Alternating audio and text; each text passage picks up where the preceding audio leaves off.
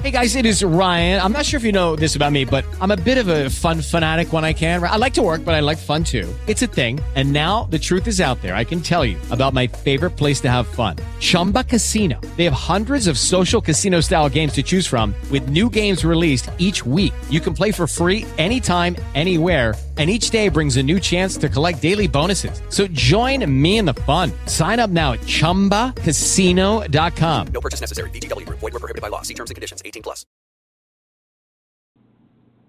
Blog Talk Radio.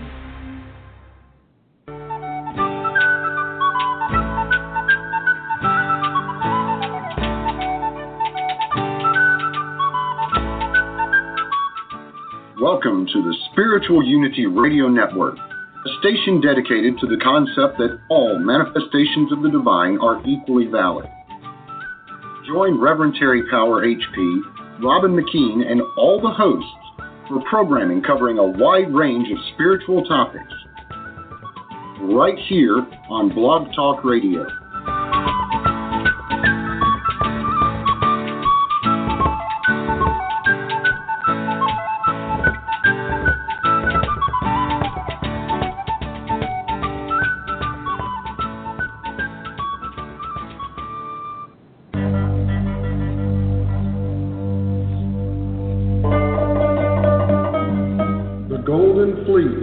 Been won, and now our true work begins.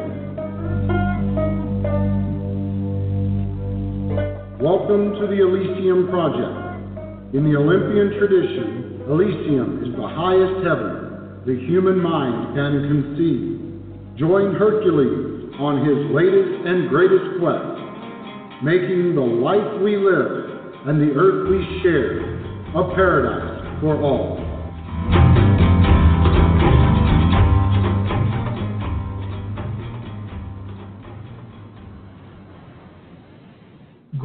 Greetings and welcome to the Elysium Project.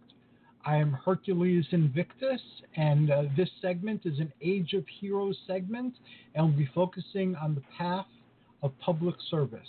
I am greatly honored to announce our guest, Chauncey I. Brown III, uh, who's also host here on Blog Talk Radio. Greetings and welcome, Chauncey.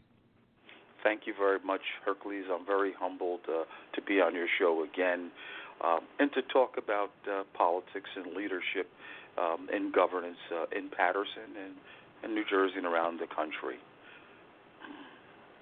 Um, thank you very much. And uh, you are one of the souls who respond uh, to the call of uh, humanity uh, as we face the many challenges that uh, lie before us. And uh, despite all the obstacles that you've had to overcome, you're dedicated to public service and in meeting those challenges and solving those problems. Uh, I think it's critical, um, and thank you, um, to solve uh, the many problems that we have today. And it's uh, appropriate um, because it's about one of the topics about governance. Governance is the foundation of government. If you cannot understand how to govern, you cannot understand how to lead. So our topic Right. today, if I recall, is leadership, politics, and, and, and governance. And Yes. what role and what role do they all play? How do they intersect? How do they interact? How do they become effective? And what makes them ineffective? I think that's what we're going to pretty much try to dissect and get into today. Um, unless you have specific questions you wanna you wanna ask me. Um, no, this is a, a, a conversation, and uh, Okay. I would be very much interested in, in hearing your thoughts because uh, uh, politics is very important in winning election, which, which is how we choose our our, leaders uh, in this country, and then hope that they govern uh, for the benefit of uh, their constituents. Um, and now, because of the challenges that uh, we're we're facing as a nation um, in our governance and uh, leadership and in politics, um, a lot of different things that were not in focus before are coming into focus, and hopefully they'll be addressed because there's so much in in the public's eye. I, I, I agree with you wholeheartedly. One of the challenges today is that politics supersedes how we legislate and how we govern. So when we engage in politics, we're telling people what they want to hear, but we don't know if the foundation of substance is there prior to. Then we put them in leadership positions and find out that they cannot govern or legislate. Um, the public has to start getting involved um, with having policy initiatives set forth to hand to candidates to find out how they would address those issues versus the talking points, the politics, the feel good speeches to move their agenda just to get elected. That is probably one of the biggest challenges today in politics. Um, and that's why I believe that we have weak leadership and poor governance because there's no accountability really prior to us electing these individuals as a result of them playing politics. Um, am I on the right path with you so far? Oh, m- most certainly so. And uh, there's also less of a chance of getting uh, um, politicians to give each other uh, time to speak. I know uh, uh, several local elections uh, that the side that seemed most likely to win did not want to engage the other side in, in debate. And I think that's mm-hmm. horrible because we should be able to debate. We don't have to agree. We're not always going to agree, but at least we should understand uh, where we stand and why we see things the way we see them and what's motivating us uh, to act. So I believe that uh, open debate is very important. And as you suggest, um, I believe that uh, uh, we should have debate that's based on actual uh, issues, not, as you said, on feel good talking points that'll appeal to voters. Our so called leaders today I call them reactionary leaders. They react to the public's will versus trying to embrace the public's will in what they really need to grow as a society, a community. As a result of reactionary politics and reactionary leadership, that leads itself into crisis management or mismanagement. And those are some of the challenges that we face. Um, I served uh, in elected position uh, for six years, and uh, one of my pet peeves was was board governance. Uh, mm-hmm. As a policymaker, as a legislator, you have to understand your role as a policymaker to improve the quality of life for all. Uh, I want to give you a great example on what's transpiring in Paterson that politics was played, where people got elected but they failed on the legislative side, which is really the most important thing of why people elected in Paterson to Paterson City Council. It's very unfortunate that on January 7th of 2019, a young man went to the Paterson police station and asked for help.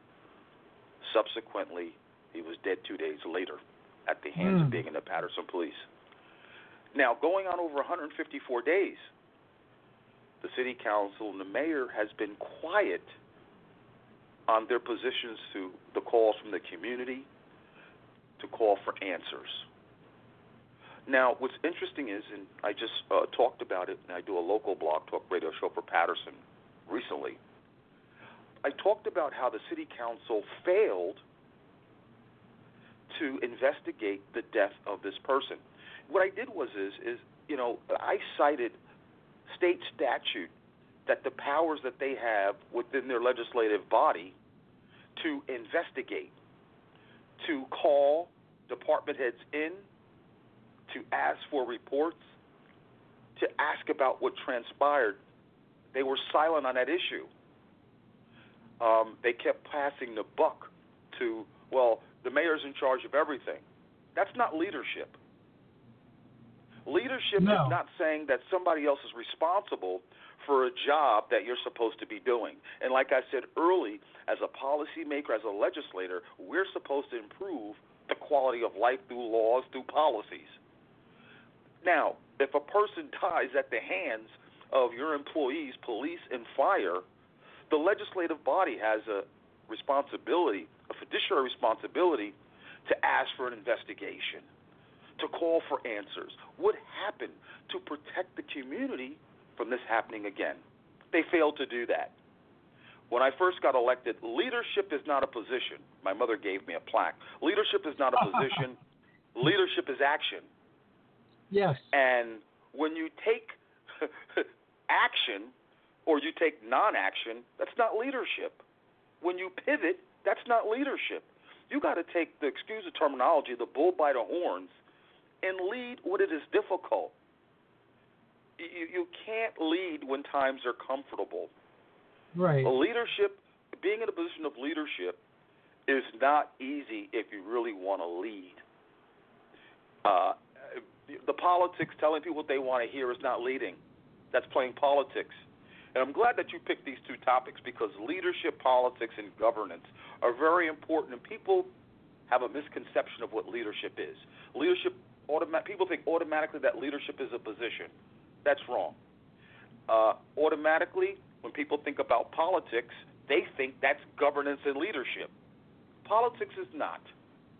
Politics is to scheme to gain for an advantage for a purpose, for a benefit, hopefully for your constituents. But as we know in politics, for the most part, it only benefits the individual politicians or political campaign groups or whatever because that is the politics that they're playing for that power play advantage versus serving the will of the people. That's why the conditions in our country, in most urban centers throughout the country, look the way they do because they play politics instead of governing to enhance our communities for the people's will. And that's the sad part. So, how do we change the dynamics? One, it shows like yours raising the level of consciousness, separating politics, leadership, and governance, which are very three key parts. What are the differences? Governance is understanding what laws, okay, have to be implemented in order to protect society or enhance their way of life. If you don't have that basic understanding of governance, of legislation, and policy, forget about politics and leadership because you're just going to be on a hamster wheel, spinning your wheels, and you're going to play politics and you're going to play like you're a leader, but you're not going to get anything done. Right. And Um, that is what we're. I'm sorry. Please, please jump in. No, no, go ahead. You're you're you're doing fantastic. You're bringing up lots of lots of points. I'll I'll ask my questions later. um, so, uh, no, you can ask the question now because then I'll get ready to show a good example is Congress, how it's been stonewalled by character assassination of the president versus trying to really implement infrastructure policies, immigration policies. The, the, the Congress is a great example of playing politics over serving the public's will to advance their better way of life. That's a great example right now is Congress. And that's Uh, the sad part. hmm and that is a conversation we're going to be having um, more on subsequent uh, shows because uh, we're very polarized uh, in that particular area, and the polarization has uh, um, basically weakened uh, public uh, discourse, where uh, Yes, people can disagree and think about what the greater good is and how can we, based on where we're standing and what we're seeing, work with others to make uh, ben- a decision that's going to benefit uh, all. Um, and uh, it, it is very sad that we're in a position like this today. And that was one of my motivators for uh, uh, doing the political show. To it, it- you know, if, if people can't talk to each other on television in a civil way, if they- can't talk to each other in public in a civil way, uh, let's create forums where people can. You know. Um, And, and and it's sad. I mean, just like I had posted something today on Facebook uh-huh. uh, uh, uh, uh, uh, uh, about how um, the Democratic policies have adversed, adversely affect the people that they purported to help in urban communities of blacks and Hispanics. And then somebody got on my feed and and, uh, and referred to me as Uncle Tom. And I basically said, listen, if we want to have civil discourse, this is the problem. Character assassination is not going to advance the conversation. Okay, if you No, want to talk not. about if you want to talk about data uh, based on facts to move the agenda, have the conversation, I'm all for it.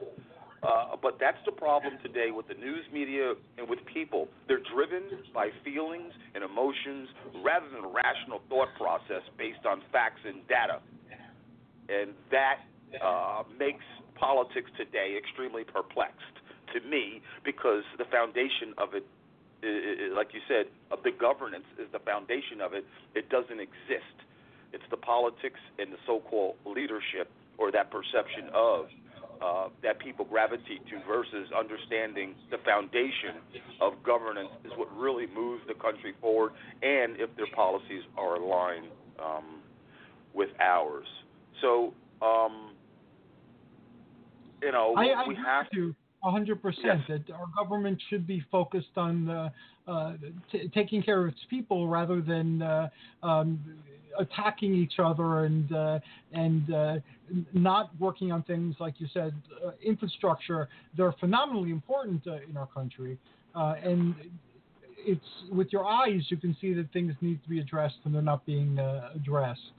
Um, and how we can do that without understanding each other without listening to each other is beyond me. Well, I think, you know, like I said earlier, it's about politics power. It's about power, money, and control. You take away the people's will when you engage in politics and leave them out of the conversation. And that's the sad part. It's not only a part of the national landscape, it's a part of the local and state landscape. Yes. You know, we are around the same age. Not to tell everybody how old we are, but you know, when we were younger, we I looked at like I'm sure you. I looked at politicians as statesmen. Me too. Okay, I looked at, at at newscasters like gods because they reported the facts. They weren't. Uh, they As weren't. They weren't giving us their opinions. You know, so it, the the environment has changed dramatically, where politics in general has become uh, character driven versus substance driven. Uh, and, and, and that becomes a challenge because now, instead of us educating America and educating our people really on the issues, the people are reactionary responding to the character assassinations of politicians talking about each other, like you said, rather than having a civil discourse and a conversation about how we could move these policy agendas forward would advance the people's will. Oh, correct. And uh, you brought up an excellent example. A uh, a young man went into a police station seeking help, uh, Yes. and two days later he died. That's that's that is something that raises a big uh, question mark. Uh, in terms of what happened. So, uh, politics aside, in terms of governance, uh, if your job is to take care of your citizenry and to make sure your citizenry uh, is uh, protected, uh, then yeah, you have to ask the question: Why isn't there an investigation?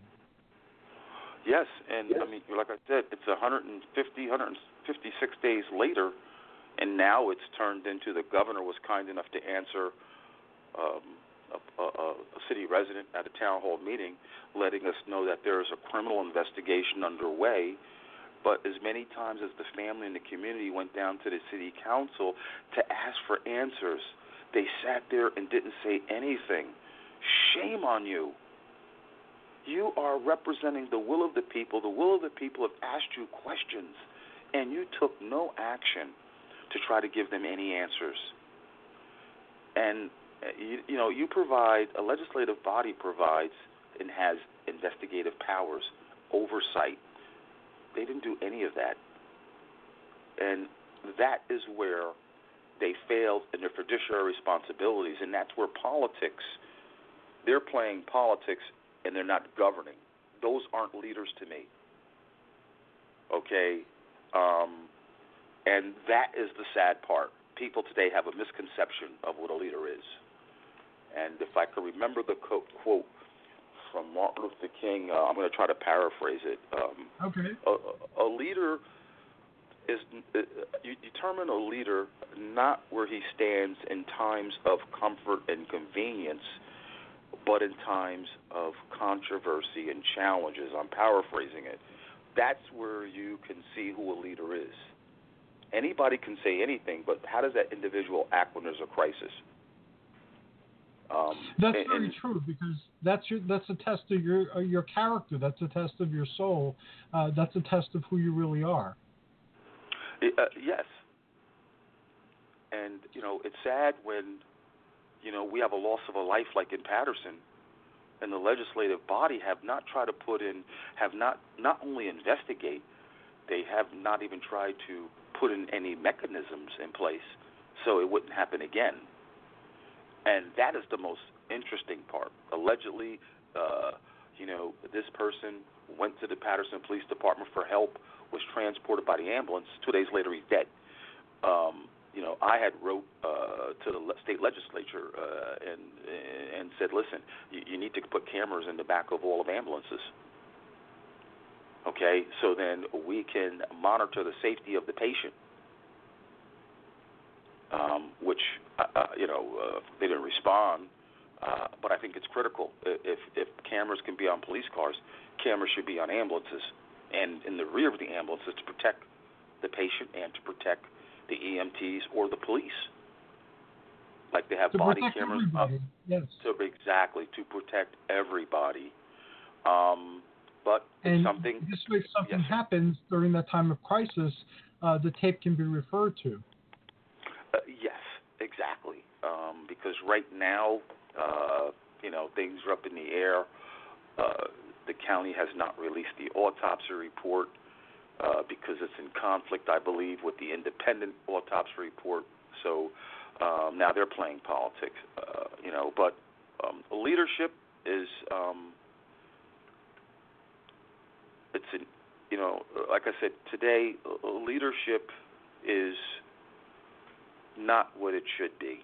And um, I think that there's very few leaders in the world. I mean, people have titles, um, but not many people are leading. Uh, like I said, most politicians today, I call it reactionary politics. They're reacting uh, every time the, uh, the people hiccup. They're moving to the right, to the left. Um, there's candidates running for office for 2020. They've changed their positions they had over 15 years to try to accommodate the public will.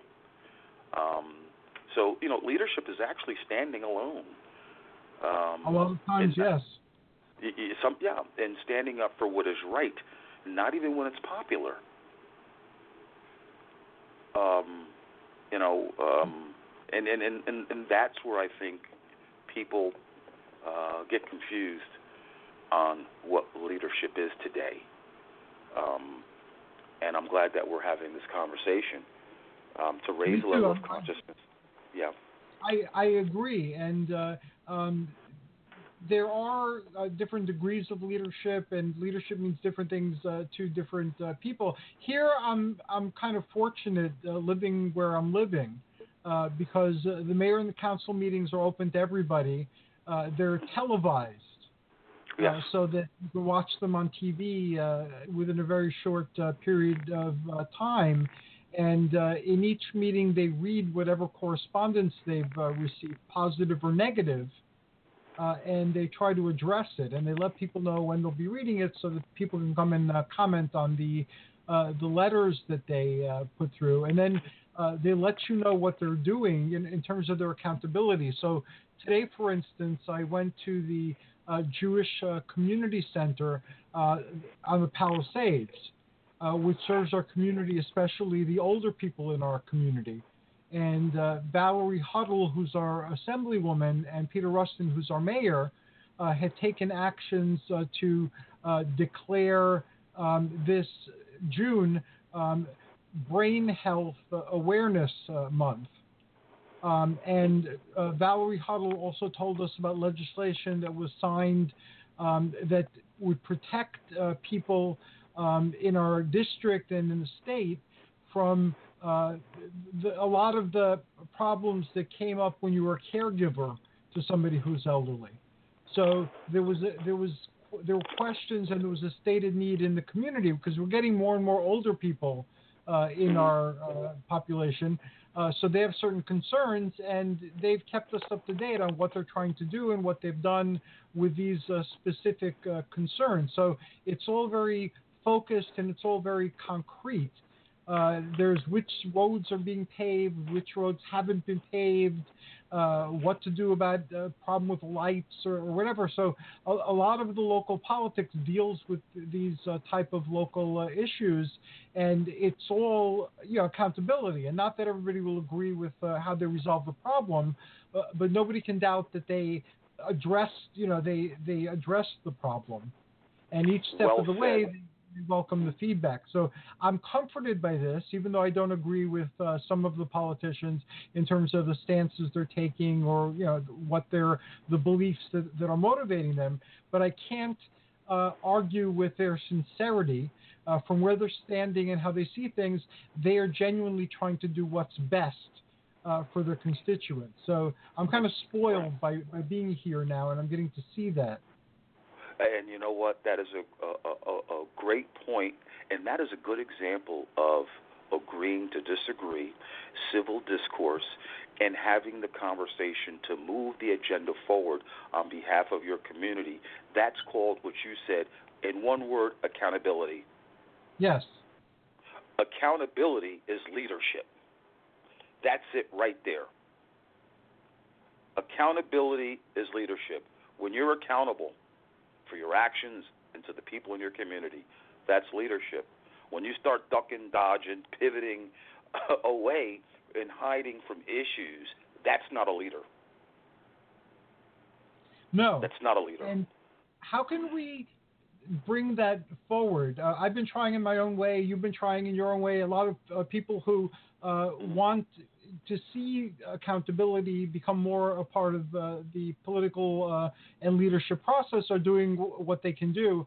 Uh, I've started um, asking people to look up a politician's voting record rather than mm-hmm. listening to their words because you can see from the voting record what they're actually going to do or what they've done in the past uh, rather than what they're telling you when they're addressing the issue in the moment.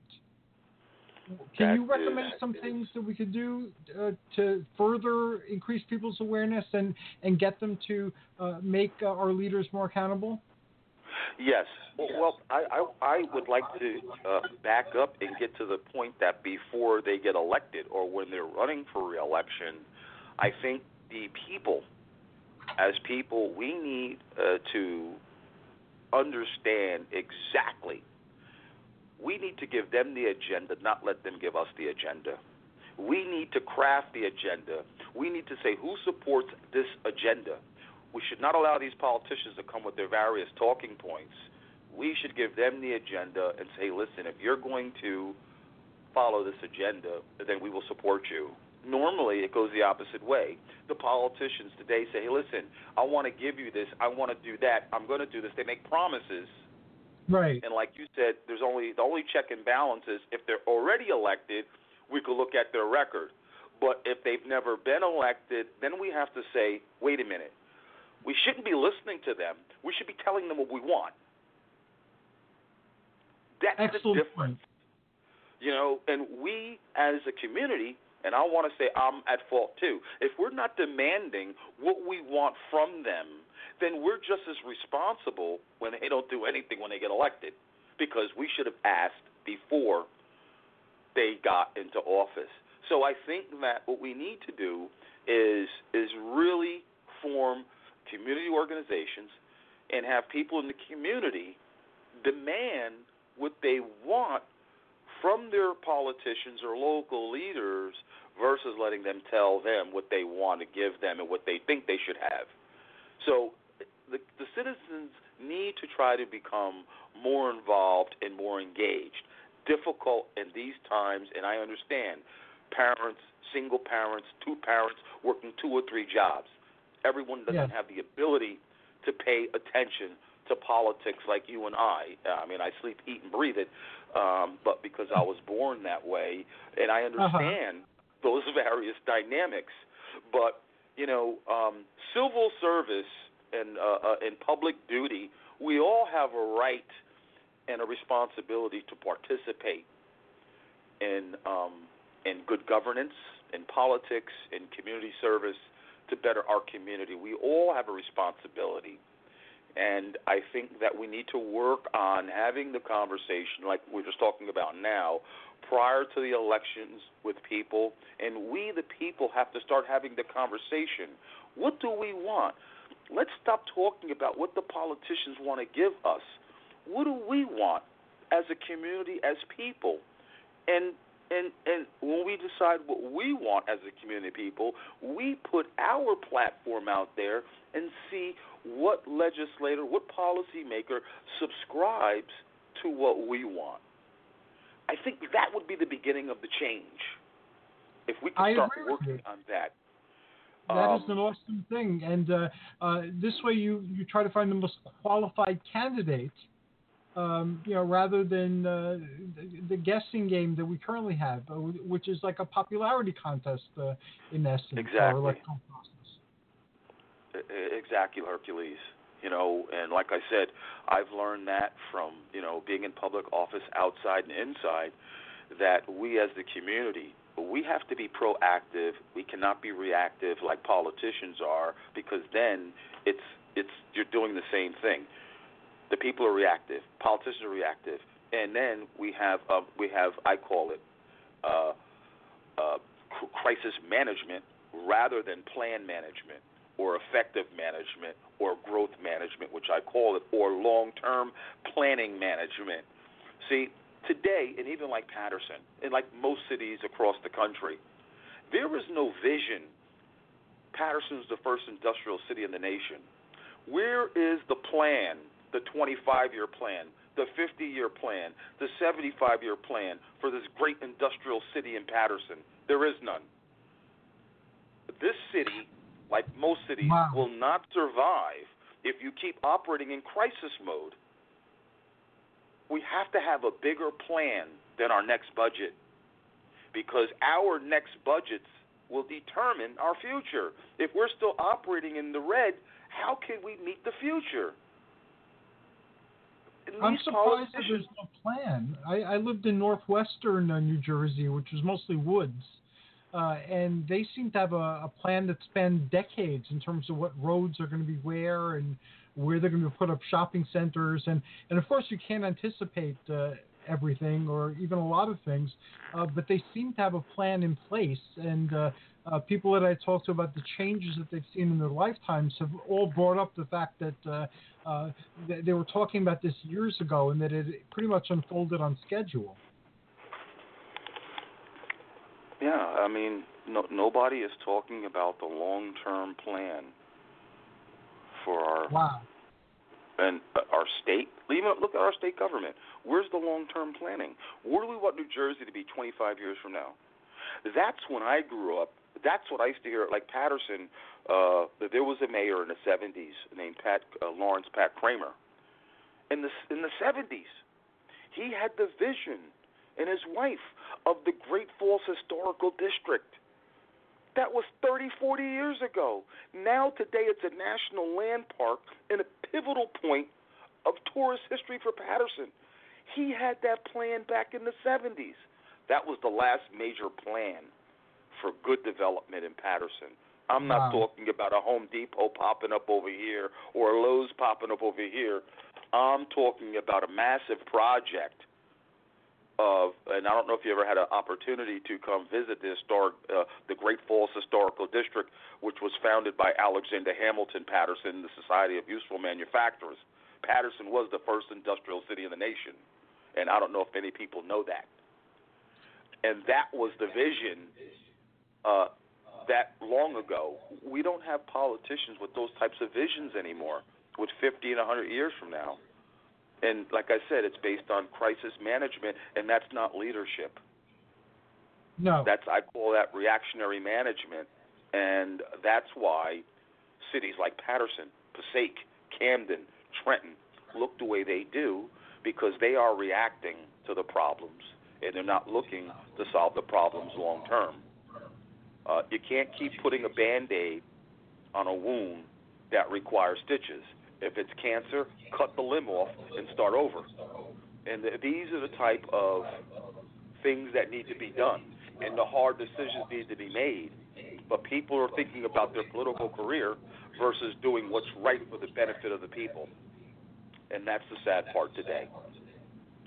That is sad, and I like your suggestion. So, how about we work on that?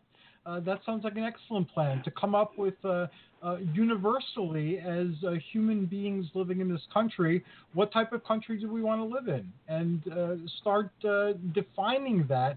and with other people coming on board, maybe we can develop that platform. Maybe we can develop that vision um, and share it and get people on board and help make it happen.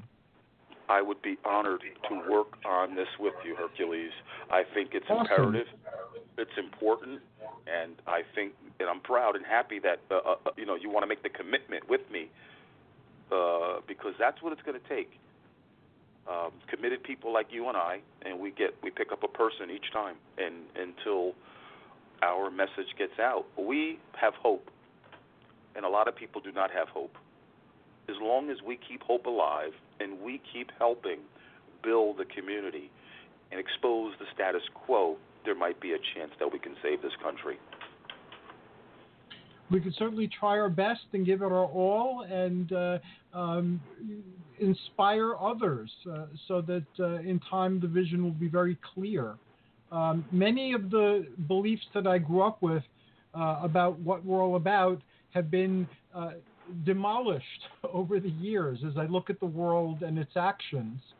Um, and I do believe that we are capable of creating a better world for ourselves.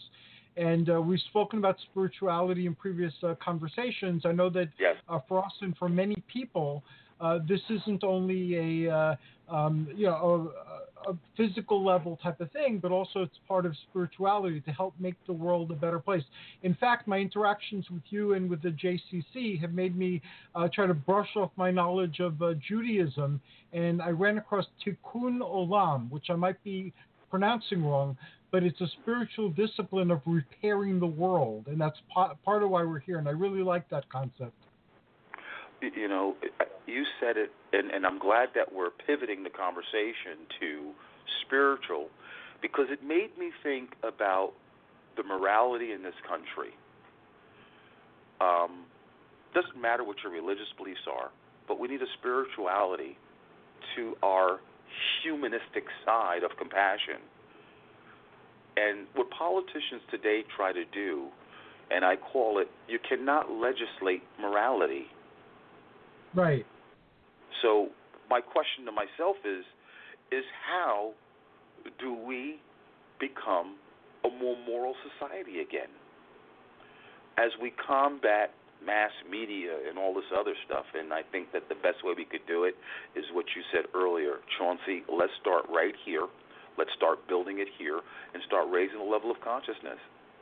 And we have a responsibility to do this once we know what is right and what is good for others, not us, but for what's good for humanity, we have a responsibility to pay it forward, to share this information, to raise the level of consciousness, to help people change their thinking to help others.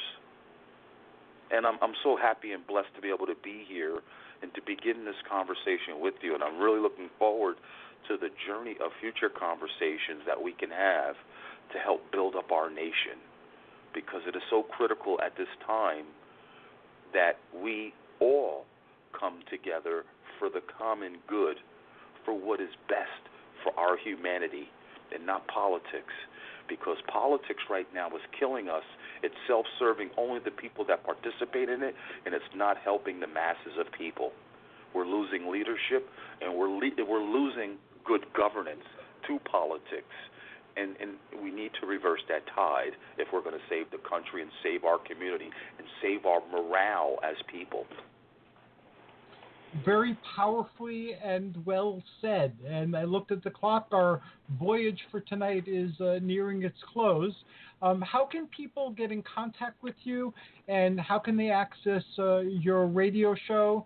Um, and uh, I'm looking forward, of course, to having you on again. So we'll work that out uh, after the show once again, I, I want to thank you very much for this opportunity to be on the show and to talk about an awesome conversation that people need to hear where we can help change the course of history and the dynamics in our country. Um, if you want to reach me, the best way to reach me is at Facebook, Chauncey I. Brown III at C H A U N C E Y I B R O W N 3RD. Uh, that's my main um, Facebook page, and uh, from there uh, you can find uh, everything else about me if you want to reach out to me. Once again, I want to thank you, Hercules, for this opportunity, and I want to thank all our listeners and the American people for joining us in trying to move this country forward. I'm looking forward to that adventure as well. We have a couple more minutes. Is there any last uh, piece of uh, um, advice um, or information you would like to share with our audience as we move forward in this new direction? Is that please have don't give up hope and keep faith. As long as we have hope and faith, we have a chance to change the tide. Thank So- you once again, Chauncey. Uh, it is awesome having you on, and uh, I'm looking forward to our next uh, conversation and all subsequent conversations. I have a very strong feeling that uh, uh, something great will come of this. So thank you uh, for Thank being you. here uh, speaking with me. Hercules, thank you very much, and I want to say God bless you, God bless your family, and God bless America. Have a good night. Good night, Chauncey. Uh, we're going to listen to Brand Kerdorian's King of Dreams, and then we'll be back with Astrid and the Sussex Report.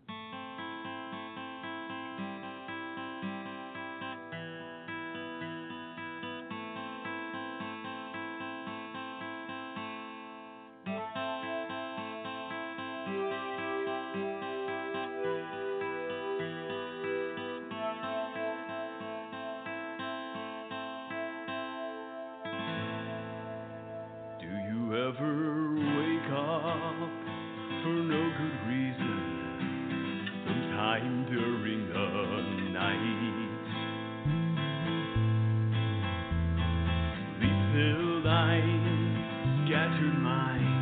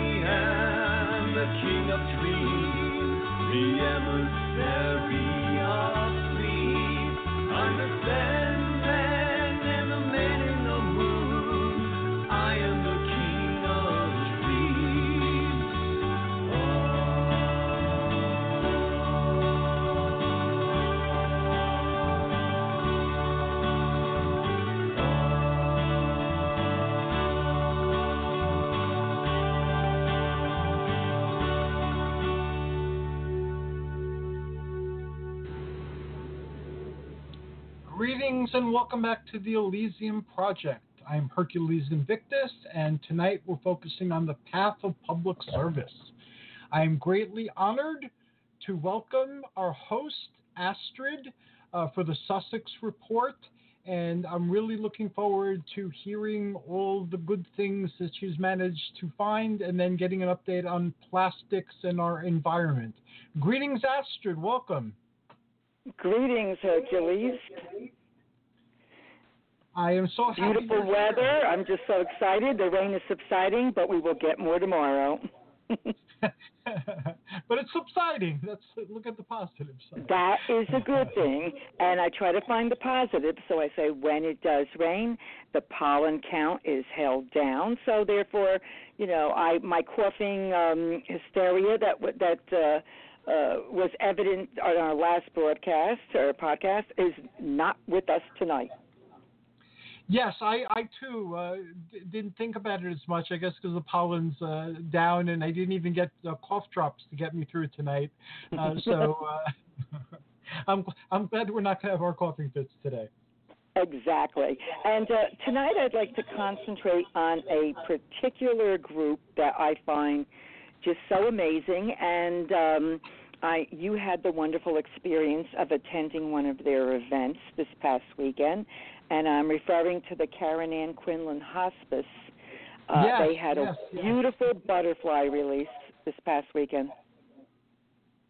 They did, and thank you for uh, letting me know about that and for uh, in, involving me and including me in that. It was a beautiful ceremony, um, very symbolic, very touching, and uh, um, it brought us more butterflies. How how can you beat that? Monarch butterflies, which have been, you know, devastated by here we go. Let's get into this environmental issue by the uh, Monsanto, Bayer Monsanto product Roundup glyphosate, which has diminished the monarch butterfly uh, population tremendously. And uh, this is a nice way of increasing the foundation. Yeah, the, the, the money that goes towards um, taking care of hospice cases and other events and increasing the butterfly population and doing something nice in a spiritual way for people that have passed on.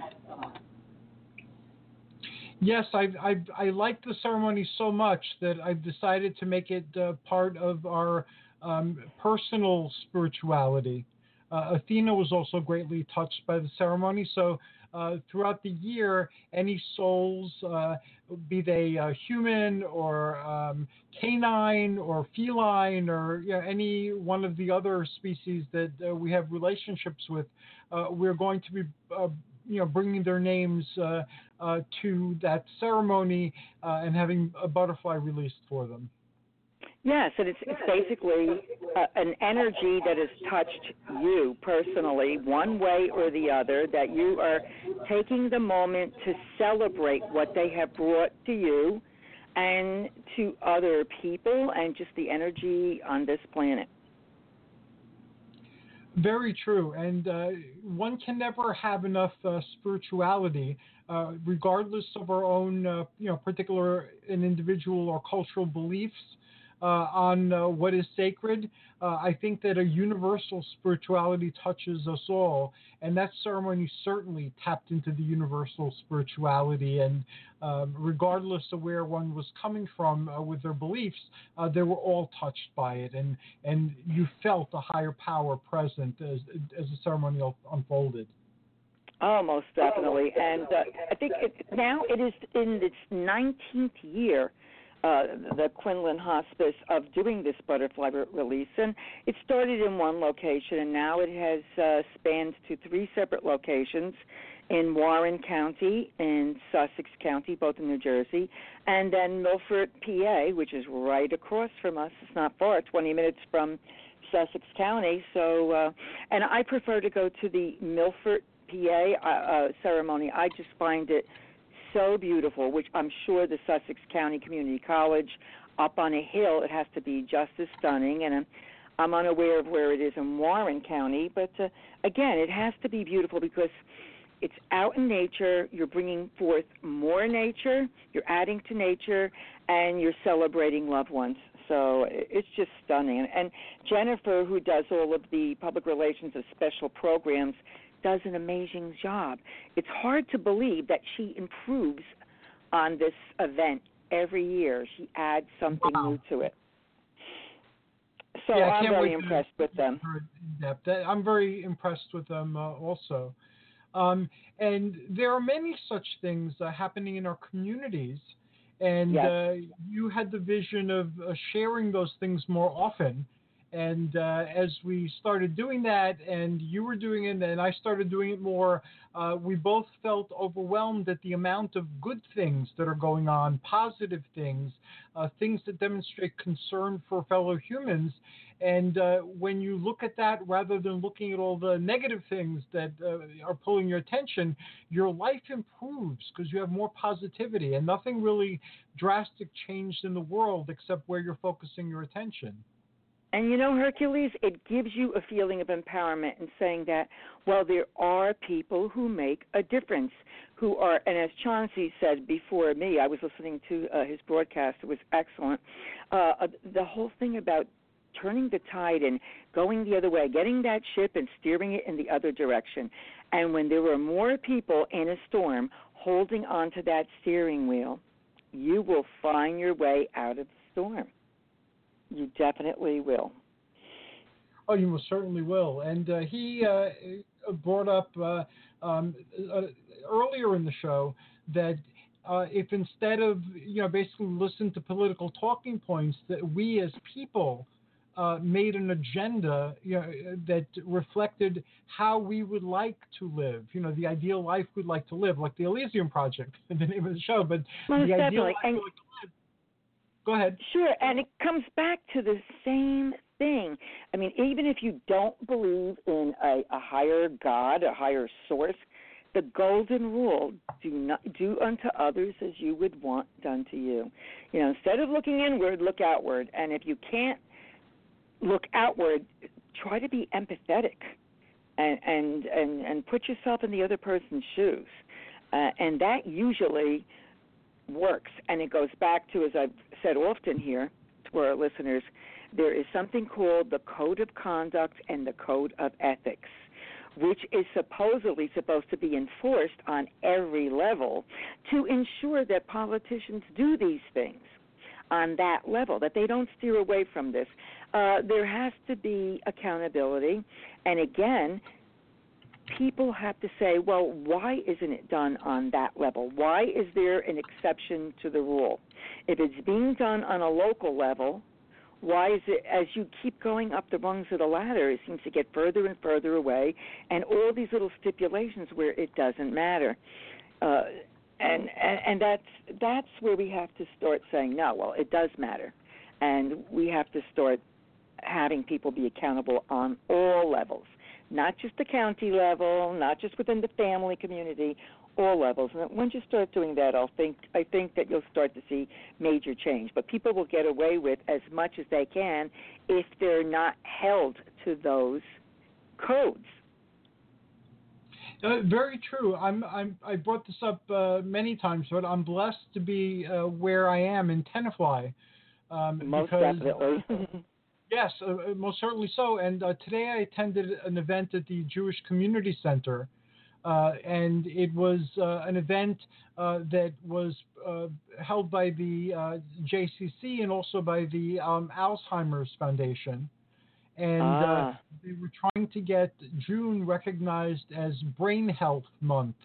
Uh, so Oh, how we great. had- we had Valerie Huttle, uh, who's our assemblywoman, and we had Peter Rustin, who's our mayor, and they took action on this. And uh, uh, Valerie had it declared uh, um, in her district, and uh, Peter had it declared here in uh, Tenafly. So now there's a focus on uh, mental health awareness.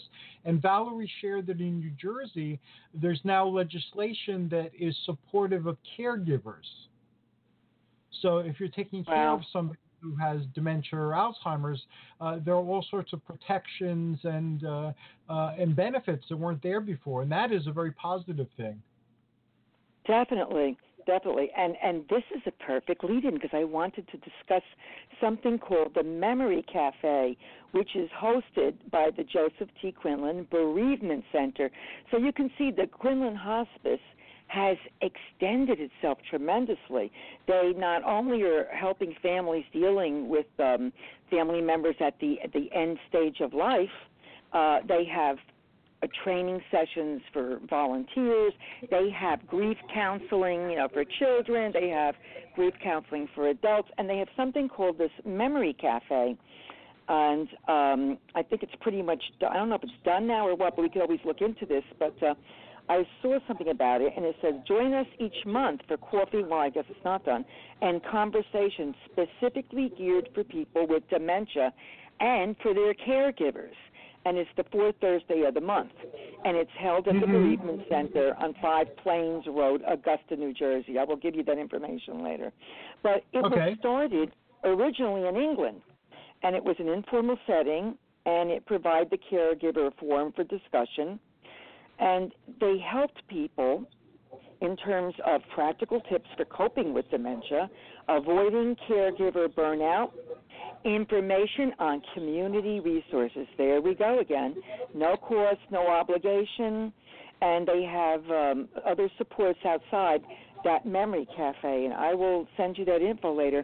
But this Thank is you. something that's very much needed. As we're talking about Alzheimer's, and and all of us know someone who are either directly affected by this, as you well know, and do. or have friends or relatives that have gone through this and see the toll it takes. And you have to have a support system and uh, resources. You definitely have to have the resources. most certainly. They um, they uh, th- they identified the color purple as the color for brain health. So uh, I've uh, tried to incorporate that as much as possible into my life. Uh, I even got a purple shirt, and now I'm going to have Oh, wow. uh, more well t-shirt, uh, but I'm going to have more purple things uh, to wear in support of this. And I've also added brain health. Uh, I'm going to incorporate. optimal wellness physically with my exercise routines. I'll now be including uh, what am I doing to keep my mind uh, um, exercised and fresh uh, uh, every day. Well, that's great. every- Yeah, because Yes, guess- all of the the studies on Alzheimer's talks about as we age, we need to keep physically after uh, active and not be sitting at the couch and watching everything that we remember as children or young adults, you know, on the uh, on YouTube and all these shows in black and white and whatever. Fine, but limit it and and do things like reading books, going out for walks, volunteering, definitely physical activities to keep that blood pumping. But um, so it, it's good to see there are more options and more ways of looking at things. You and I have discussed the situation of of caring for relatives that have these these horrific um, situations, and it, imp- it, it impedes on everyone's life that's involved, not just that person. And as we see the graying of America, because we have the baby boomers and then the generation before us, the baby boomers, the numbers mm-hmm. are unbelievable, they're staggering, and more and more people will, as life expectancy increases. Well, let's hope so, because we see the healthcare situation, and now with pre-authorization for this and that, you know, you have to have worries about that. But there has to be a move away from these nursing homes that charge eight to ten thousand a month. Excuse me, or or or say you have to turn over all your assets, or go on Medicaid if you have nothing. And it's it's a frightening thing because financially people have saved for their their supposed golden years and everything gets wiped out and after that point you're even wondering if you're getting the necessary care That, that's very true, and it is uh, very frightening. And uh, um, the uh, graying of our population uh, is changing the the cycles and the rhythms that uh, have uh, been in our culture. So a lot of our cultural institutions and uh, the way we live our life are being challenged as well. So uh, it's most asking definitely for change. Uh, and we're in a position now where we could understand both uh, perspectives. so that's uh, an Yes. interesting thing to do as well. So it's And, uh, nice to see that uh, you know that Karen Ann Quinlan Hospice is, you know, expanding itself into all different directions as a resource for Mhm. others. Um, how I got involved with them, it's really interesting. I drove by their uh, one center in Newton, and it's on a main road, and and I saw a sign for um, a paper shredding event, and I thought to myself, "Wow, what a fantastic way to get this done. It's a minimal fee, and the thing is, it is benefiting a great organization. So I go every time they have the paper shredding, and with the warmer months, they have it every month. And in the winter months, they they shut it down because I mean, really, it's they- they have to have the truck come there. People are volunteering their time to collect the Mhm. money, to also have information, to open the center.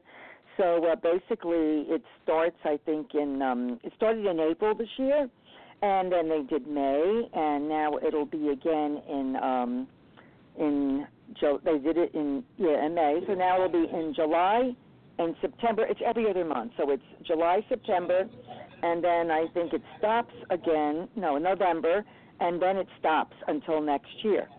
So uh, if you want to um, get rid of some paper documents and baggage that oh my gosh with the mail? Uh, it's frightening how much information you have on paper. And it's best to get rid of it and to do it to help them i think is wonderful. Yes, that that is uh, wonderful, and uh, I believe they have something similar here in uh, Tenafly, um, and uh, I haven't seen a notice for it uh, recently, so it might be, as you say, seasonal.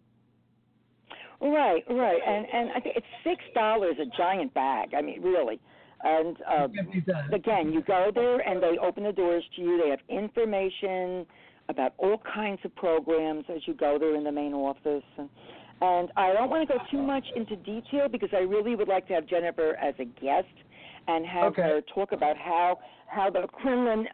I like to call it the Quinlan Institute, even though its its actual name is uh, Karen Ann Quinlan Hospice, uh, because they have expanded in so many ways. They really have. I'm looking them up as we as we speak. Yes, uh, uh, their site is Karen Ann Quinlan Hospice.org.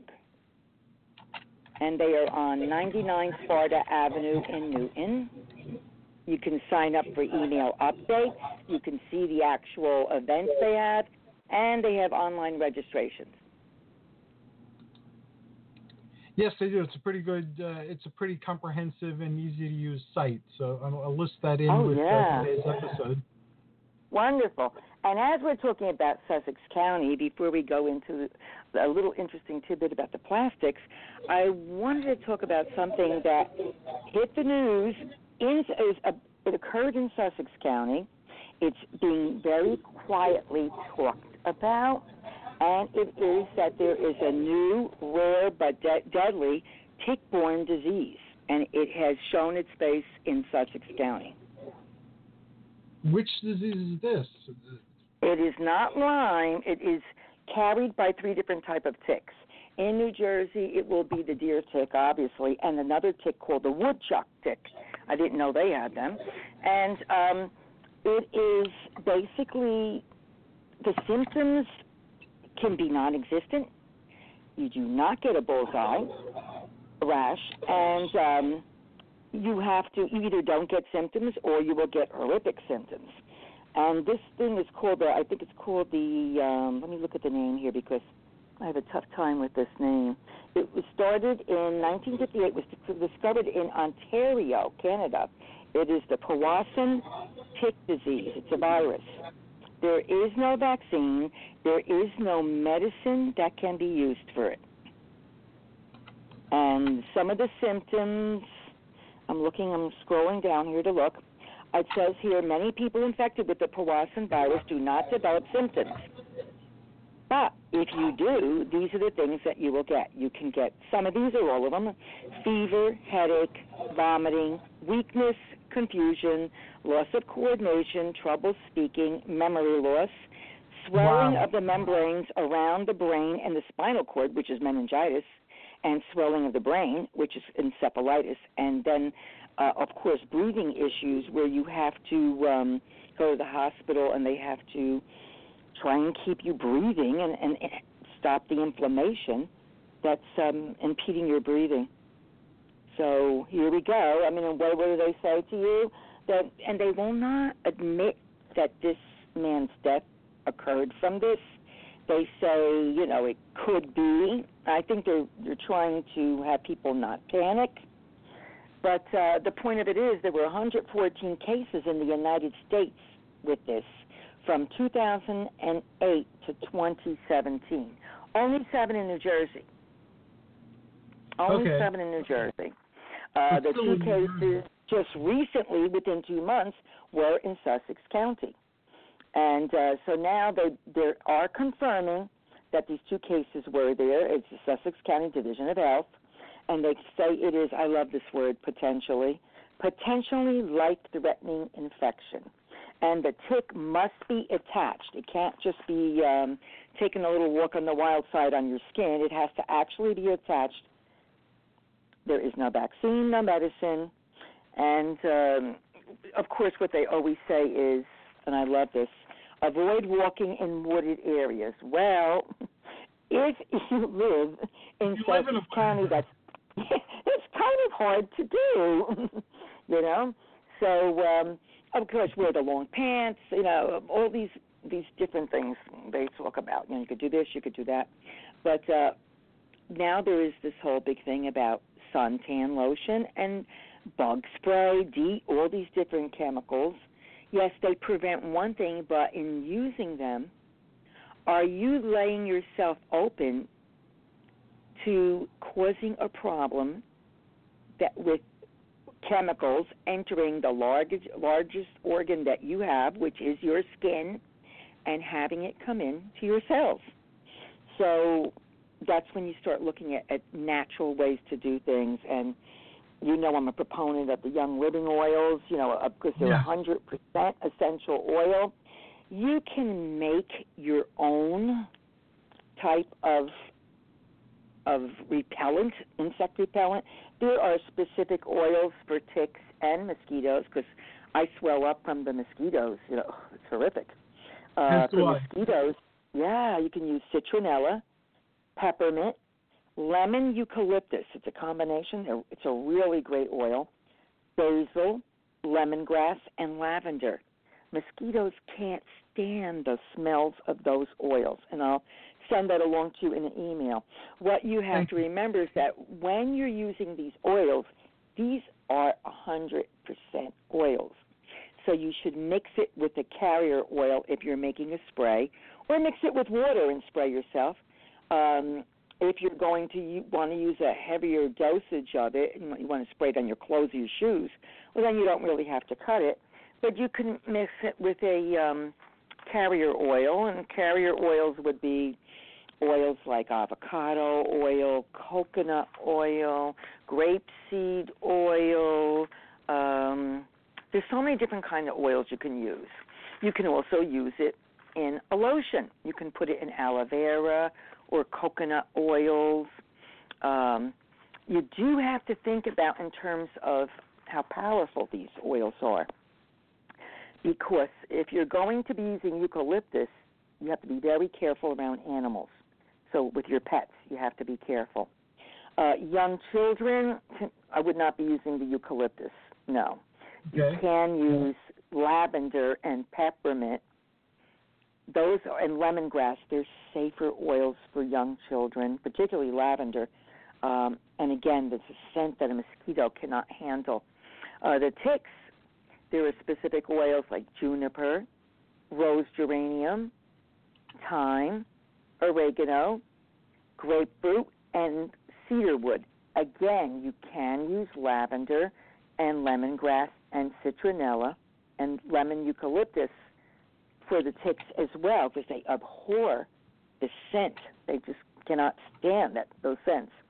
Uh, you can use tea tree oil. You have to use it very sparingly when you do get a bite from a mosquito, or um, I would even use it on the tick. You know, again, cut it with a carrier oil. And lavender is excellent for any kind of, of bites or um, burns, even where you put it on, and it will it will promote healing.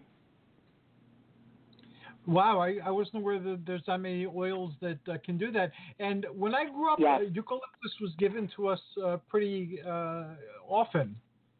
Um, It's called a in, in Greek, and uh, there's uh, like a eucalyptus tea, and then there's all these eucalyptus, uh, like Vicks, I think had eucalyptus in it too. Uh, and Vicks was like a cure-all uh, for any type of respiratory uh, problem. Wow. Oh yes, eucalyptus. It's amazing. You know, even the um, uh, the RC oil, the Raven oil, um, just breathing it, inhaling it from the bottle, the aromatherapy.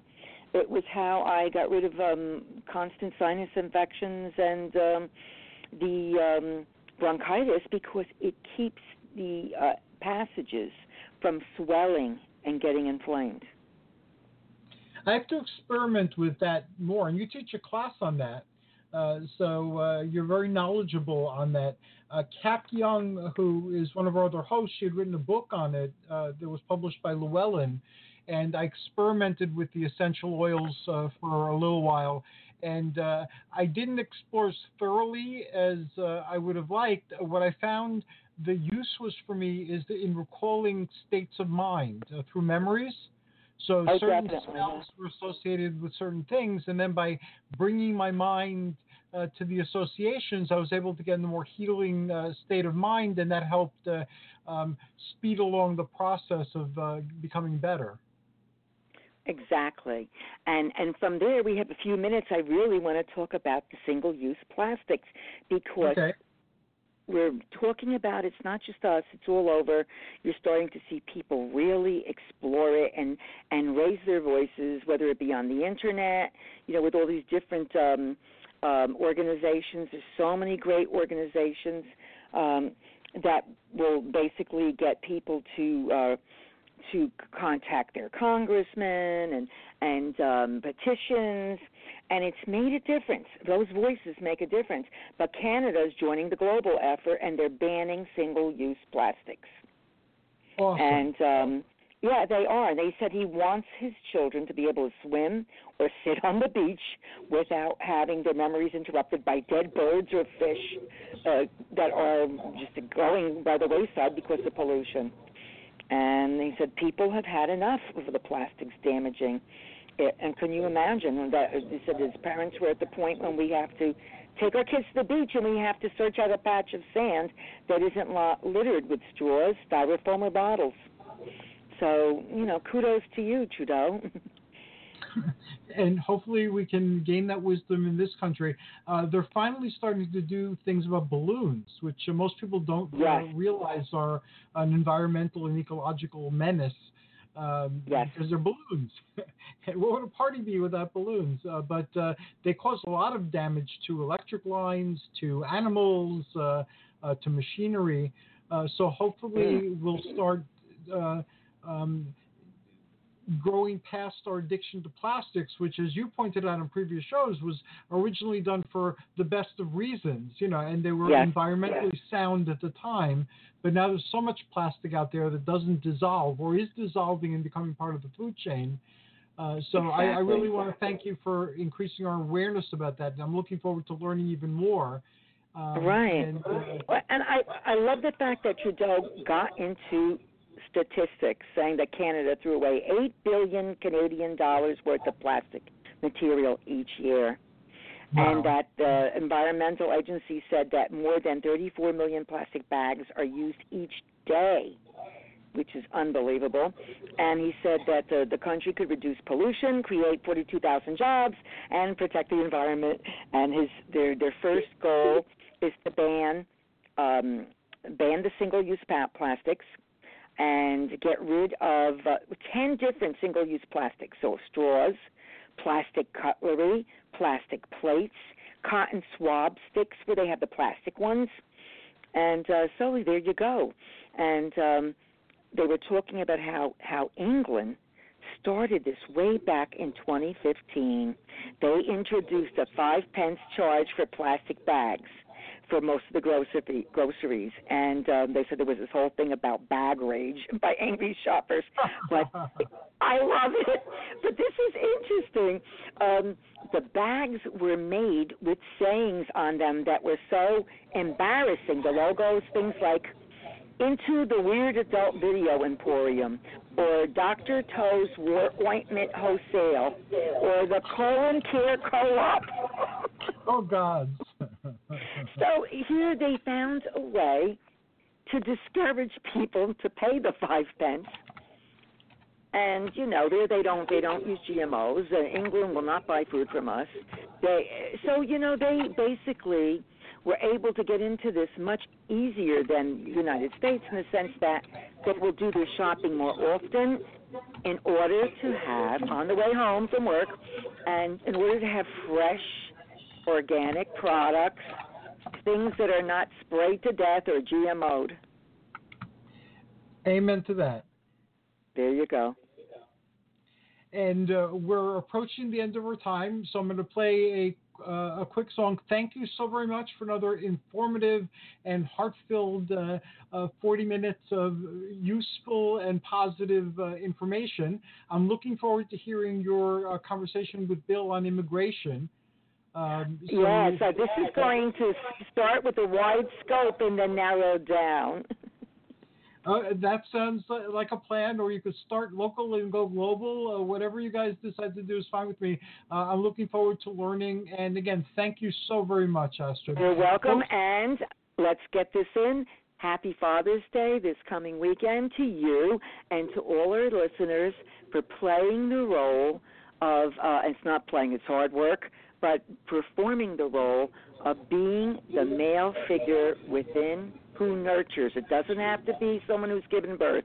It has to be someone you know that has provided the birthing. Someone who is there to guide others as we grow. So you Thank know you're still doing it, even with all of us. Thank you, Hercules. Yes. And uh, uh, what do you call it? And and happy Father's Day to all the fathers or people playing the father's role in your life as well. Uh, thanks again, Astrid. You rock.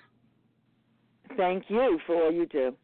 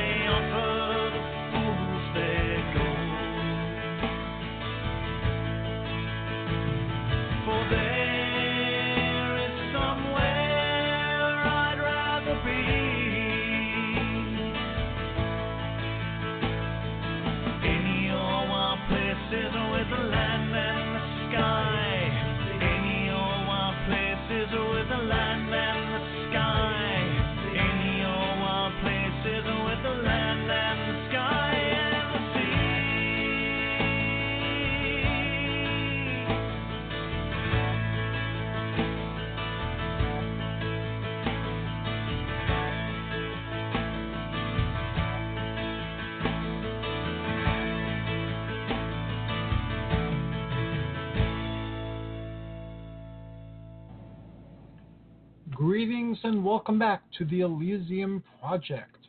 I'm Hercules Invictus, and tonight we are focusing on the path of public service. Our final show, Eye of Northern New Jersey, is hosted by Bill Weightman, and his guest is Astrid.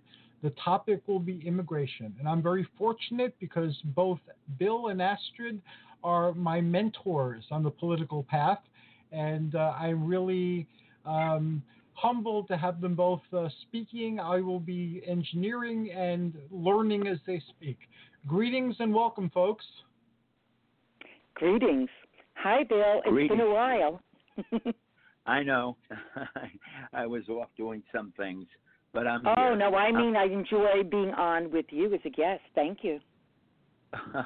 well, it's, it, it, it, I think this issue, uh, when we get into it, involves really local issues and what has to be done. I mean, um, uh, unfortunately, I know uh, Strada, uh, the, the sheriff. I knew him before he was a sheriff. I knew him from Mount Olive Townships because um, I used to attend meetings with uh, Norwest Cap. I was on the board of Norwescap, and I was on the board of uh, the Workforce Investment Board for the area. And uh, Mm. the actions in this last election by a freeholder that I, I thought was a decent guy and him were deplorable. And we need to start getting candidates on the ballot in the Democratic Party. There should never be no candidates on a freeholder uh, slot. There should be no write ins at the last minute or, or appointments because it's a waste of effort. You need people to get their petitions out. I would have ran this year. I was even going to run as an independent, uh, but this would have been a year to run. And uh, I know we have two assembly candidates. Uh, I, I was told by one political boss I was too old, but I don't think I'm much older than him. And um, and I oh, have this, a lot. is this like the analogy to uh, Trump calling Biden, you know, too old and not healthy? yeah, I mean they're. Uh, you it's know, amazing. I'm, I'm, not, I'm not as old as those two, and uh, Bill, I, I have to tell you, my my uncle my uncle John worked till he was 92 and said, uh, I think that they made him stop at 90, and uh, he said, I don't care if you find me anything to do at this point. I mean, working down at Wall Street, and then finally it was things like hat, hat checks and coat checks. But the point is, he got up every morning, he had a goal, and he went there, conversed with people, socialized, took the train, and took it back to to Brooklyn and unfortunately after he left he did pass away because it's a reason for living you know That's age right. does not matter it's what you're doing at that age there are some young people that are ancient because they are not expanding themselves as people I agree on both fronts with the young people and the old. I had a position in Sussex County. I was placed there after a house fire by a Republican state senator named Littell. And Mm, uh, yes i remember him in the 12 years that I was there, I won five Chamber of Commerce awards, and I won the Rotary twice. Plus, I was on the board of every major uh, social organization in seven counties. Um, and uh, then came a guy named uh, Assembly. He's now he was uh, Commissioner of Labor, Hal Wirths. I knew his father. I used to be one of the people brought to debate at his house, which was Upsala University in Sussex County. And um, Hal was always uh, jealous, and um, I did a lot for Hal Wirths. I wrote uh, press releases and uh, everything. I did job fairs. I drew uh, drew hundreds of people. Uh, had 80 companies at a time in the middle of a recession, and uh, Hal was just one insecure idiot. And now he's in the assembly. And uh, I got it. My friend is the surrogate in Sussex County. I grew up with him, but we kind of over um, over politics, we got a little bit upset with each other. Hal has had four pension positions. I posted that in Facebook. He also was on the board of a for profit bank while Commissioner of Labor. That's a violation of ethics. here we go uh, code of conduct code of ethics Right. And it, nobody, uh, asked me that. I, I had to apologize to Howard. So I'm not going to apologize to him. He's I, his father, a stepfather. He was adopted like at 35 or something uh, with a gun issue in Sparta. But uh, he made life miserable for me for a few months. I put up a lawyer, then I hired I hired a Sussex County lawyer. I left with my pension and uh, with a with praise, whatever you call it, because I did a lot of projects. I helped set sure up cellar. accolades accolades bill Yeah, and I dealt with. um He made life miserable for a year. My wife said at the chamber, I belonged to the Chamber of Commerce, as I said, for 12 years, and uh, I paid out of my own pocket. Uh, the state always complained, but I said that's where the jobs are. Willie Sutton ran, robbed banks because he knew where the money was in the 20s and the 30s. Um, and it worked out really well. I mean, I got a lot of my uh, companies out of there and uh, across the state. I did radio programs with Christian radio, uh, all kinds of radio stations, the radio stations in Sussex. Uh, my daughter did radio in New York. I got on her stations. Um, so it, uh, it the, the little Sussex County outshined the rest of the state. But things like what happened with um, with the freeholder board, uh, the Mm. county. Uh, matter of fact, I got to tell you, the county lawyer is a creep. He was my lawyer. I had to rent and uh, get another lawyer, and he was bad news. Uh, and uh, I thought I was getting the best firm, but it's just a sellout firm. But uh, what he did, and I'm talking about Strada. Uh, I, like I said, I've known him for years. I was involved with the, the sheriff before him, Untig, and projects. I did a national study of uh, sheriffs, uh, sheriff officers. You're not this the sheriff, but they're, they're the people under him. I don't think you can send people to another county if they're arrested. I don't think that's fair. I don't know if you know this, but uh, uh, jails and prisons they charge five dollars a, a minute or more fees for an inmate to call his family, and I don't think that's right either. Wow. I think there should be some reform in, in that. But switching ICE people uh, and and the nonsense with the ballot is ridiculous. That they're going to argue with the state attorney general. Uh, that's why I really wanted you on here. Uh, I think the Democratic Party needs to start putting up candidates for sheriff, for surrogate, uh, get qualified people. The salaries are great, and uh, you know many of them don't come out of the ranks anyway. And the problem here was there was a sheriff, but he was running as a against uh, Strada as a Republican. He only got 300, uh, 400 votes. I never agree with the Herald all the time, but I agree on him that there has to be reasons for people to come out and vote. And uh, Yes, we're not yes. doing the Democratic Party. I mean, there's no reason to have a. Uh, I, I I knew one of the people that wanted a write-in vote uh, for freeholder. That's not the way to do it. You can do that at a, at a Democratic meeting. Get your petition, go around. You have, I think you need 125, 140 votes. Go there, then walk in front of some stores and fill out a ballot the right way. Last year was the same thing, uh, write-in ballots. You can't do write-in ballots. You need to have recognition before the race. But anyway, I, I mean, I'm looking at the statistics. I got to tell you, as far as um, as far as immigration, I played two roles in state government.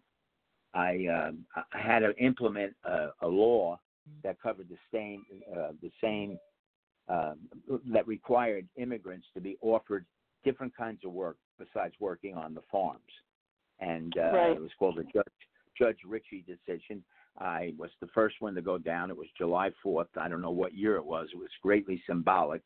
Uh, I brought my wife, who she could translate, and uh, I ran into a lot of trouble because the guys driving the uh, immigrants, they wanted no part of me talking. But I forced my way into the cranberry uh, pits, and I had done work with uh, um, the cranberry company, uh, the drain company, uh, up in Massachusetts and in New Jersey. But uh, it was very interesting to see. Um, implementing a law is very difficult, you know, under those, those circumstances because immigrants are coming in from, well, Puerto Rico is actually part of the United States, but they're coming in from different countries, Mexico among them, and Yeah. um, it's it's it's a hard it's a hard job. They live on uh, some of the uh, housing, at least then, was terrible. I don't know of any housing in Sussex County, but when I was uh, I was a one-stop administrator for Warren and Sussex County for the uh, New Jersey Department of Labor. The rest of my time I worked for the U.S. Department of Labor, working with industry.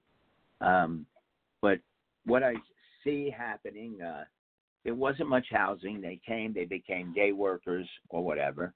Uh, some of them moved up to owning restaurants. You might see that Newton. Uh, there's no doubt Yes, that yes. this is, you know, there's some some- some good sto- some good restaurants in Newton too now, but this this Sussex County doesn't have an immigrant problem. It was so ridiculous. Definitely not. And, and I'm trying to understand like what all this is going on in terms of um, questions about whether or not the sheriff, according to the state constitution, is obliged to follow law enforcement directive that conflicts with federal law. I mean, how many people are we talking about here? Again, it's talking about fear factor, and and um, it, it just blows my mind when they do this, and it sounds very much like um, um, the policies that are used in Japan, because Japan has very stringent immigration laws. I mean stringent, because they uh, basically want to keep it, you know, culturally. You know, um, basically just the Japanese culture. They don't want it diffused, and so the, it's always been that way. And and they're also now bearing the effects of this this uh, intense immigration uh, law that they have by the fact that that it's aging. The population is aging, and they need workers now in Japan. And they're sending. They have different programs to send for people to actually. Even my nephew teaches there. You know, on a program. Um, so I mean, there are in one way, it's this despair of losing people's culture. And I, I saw in Europe, Bill, when I traveled in Europe, started traveling uh, when I finished college in, in the um, 70s. Europeans would say, well, what's the problem with America? Well, why are there so many issues and, and and tensions and and I remember saying to them back then, you have no idea what how America is totally interwoven with different cultures, different religions, and like a nice tapestry, people have to learn that how to work with the tension of the particular fabric. You know, you you in Europe, your countries are like states in terms of size. And I said, you do not deal in Europe with what we have in the United States. And when you do have massive immigration and uh, such a mixture of different cultures, then you will understand. And now, Bill, it's coming to pass that there are there are a lot of issues. It's not just the United Oh. States that has this this conflict back and forth of doing things one way or the other way. You see it with Brexit. You see Scandinavia, which is a very Amen. liberal society, having problems now because they are not used to a very different culture, and it's called people have to give and take on both sides. Well, you're right, and Sweden in particular. I mean, Yes. it probably was the greatest host to, to foreigners of any nation in Europe. Yes, and yes. they're now back. I mean, they're not having the trouble, say, that other countries are having, but the- Right. the frustration and the arguing is increasing in a very, very liberal society. And that's, yes. you know, here's a funny thing. Uh, in, in Japan, there is a group called the Ainus. I, I hope I'm pronouncing them right. They're considered Caucasians, but they live like Aborigines, you know, and they're uh, Japan's always been trying to deal with that that factor. Um, it, it, it is a give and take. There's some, you know, we have at last count there was 60 million refugees in the world. I think it's probably up to 70, 80 million refugees, accounting Syria, um, and there's no place to, for them to go. I mean, I was Oh. You know, and- like and- you, I was. Exactly, Bill. A majority of people think, again, not understanding the facts or the data, they think that when we're talking about immigration, it's all Mexican people. First of all, from uh, Mexico has had the issue with their border because of South America. You've got that triad of three countries that are in such horrific Hell. situations. You know, San Salvador, Right. Guatemala, you know, the Honduras. You know, we start looking at these countries where people have no idea because they don't they're too far removed from it. You don't have visuals as you know unless you're watching the BBC news. You don't have visuals. Eh? That stopped in this country when Vietnam when they were showing the horrors and the atrocities there, they stopped showing visuals. And if people would see BBC News and see what it's like in Syria, it is horrific what these people are living, the conditions that they're living in, and the same with those that that area of South America, uh, Central America, South America, that whole area there. It is they're going through Mexico, coming through Mexico, coming here. They are sending their children in terms of asylum because they were considered countries that needed asylum because of the severe gang situation, corruption, and people just being slaughtered, out and out slaughtered. Well, you know, um, I could tell you from uh, experience. My wife taught in Newark, and Mhm. uh, Newark had to know that many of those kids were headed for to Newark to find aunts, uncles, or whatever, because their Right. families drove them to the border, and uh, you know, to pursue a better life. They did academically; they did very well, and some of them today are probably the DACA students. Uh, uh, that that hasn't been settled. What to do with them? That Definitely, yes. They're in limbo. They're in limbo. I you know um, there's so many areas, and and I I, I should tell I should tell you that I get people from the strangest countries. Morocco, they'll ask me on Facebook, and actually one of the bad things is the telephone line on Facebook because they get calls. I've had women call me from Morocco, ask me how they can get their brother in the United States.